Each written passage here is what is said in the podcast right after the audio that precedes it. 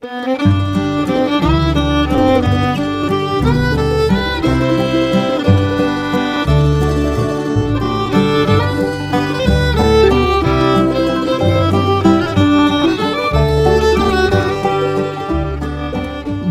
morning, Oregon. I'm Finn J.D. John, FJ at OffbeatOregon.com, and this is the Daily Offbeat Oregon History Podcast. Today, for your listening pleasure, we have an archive show, first published as a newspaper column and podcast episode sometime in the last 10 years.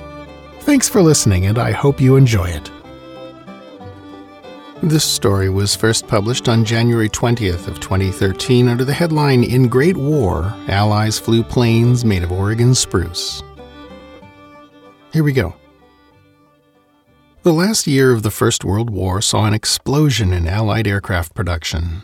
The forces of Imperial Germany put up the best fight they could and fielded probably the best aircraft of the war, the Fokker D 7, which famously could hang on its propeller, but the few they managed to make were overwhelmed by swarms of Spads and Nieuports and de Havillands, which were close to equal quality and far more numerous. The fact is, after Oregon got involved in the war, the German Air Force didn't have a chance. At least one out of every three Allied fighter planes built during 1918 was made with at least some Oregon spruce, spruce that had months before been growing in the hills of Lincoln County, probably close by Yaquina Bay. When airplanes were first created, they were essentially giant box kites with crude gasoline engines on board made with wood and fabric. As with any kite, weight was a big issue, so the wood used in those early machines had to be strong and light. After experimenting with lots of different types, early aviators quickly figured out that there was one type of wood that was head and shoulders above the rest old growth spruce. And of all the different types of spruces, the variety known as Sitka spruce was among the very best. It was certainly the biggest. Sitka spruce trees can get over 200 feet tall, with trunks over 10 feet in diameter, one 500 year old Sitka spruce tree can provide enough straight, clear spruce to build about 150 Nieuport 28s. The wood is extremely rigid and lightweight. Furthermore, as it turned out, it wouldn't shatter when hit with a rifle bullet. By the time the war had broken out in Europe, the belligerents all knew what to make airplanes out of. Germany, with access to plenty of Norway spruce in its northern reaches, was in the best shape. Not much spruce grows in France, and even less is found in Britain. But the Allies, as it turned out, had a secret weapon the central coast of Oregon. Sitka spruce grows all along the west coast of North America, from northern California all the way up to, well, Sitka, Alaska. But the largest and thickest stands of the most massive Sitka spruces are found in Washington's Clallam County and Oregon's Lincoln County. They still are.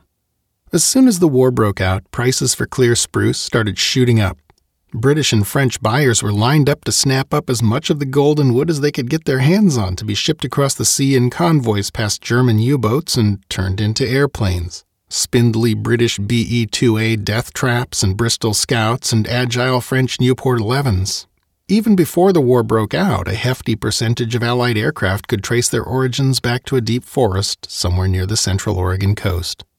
There was always far more demand than supply, though, and spruce production was not rising very quickly in response. So when the U.S. stepped into the conflict, the government decided it was time to make a more serious effort to get the wood out.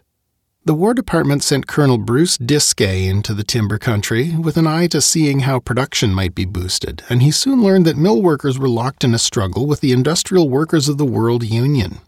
After talking the situation over with everyone involved, Disque concluded that nothing would change unless the Army took over.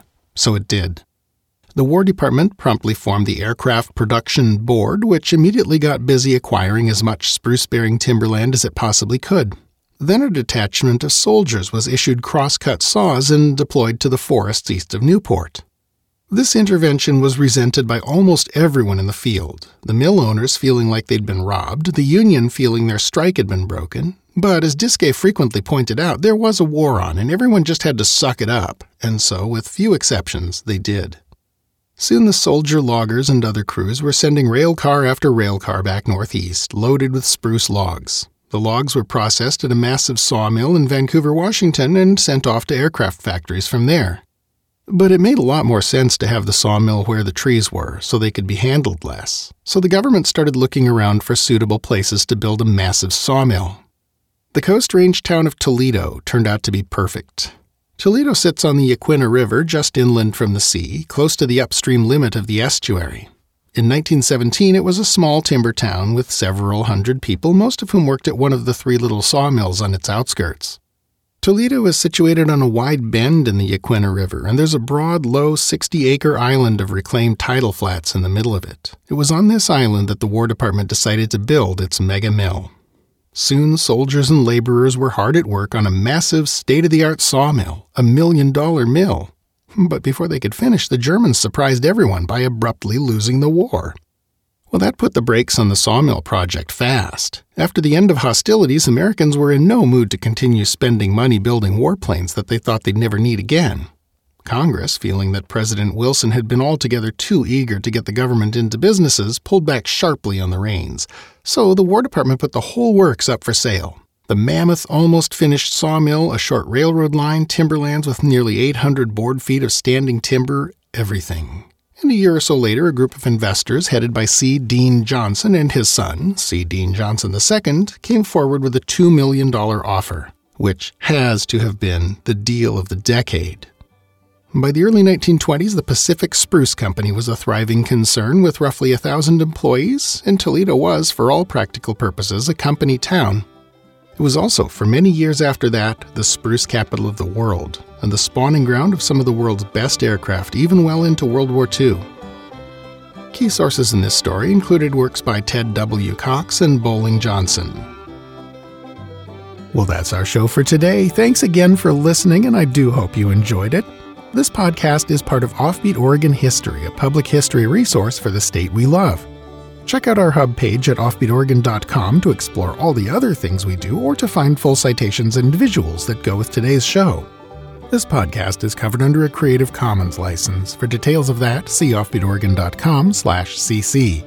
Our theme music is by the Atlas String Band and was written by Carmen Ficara. Listen and download more at atlasstringband.com.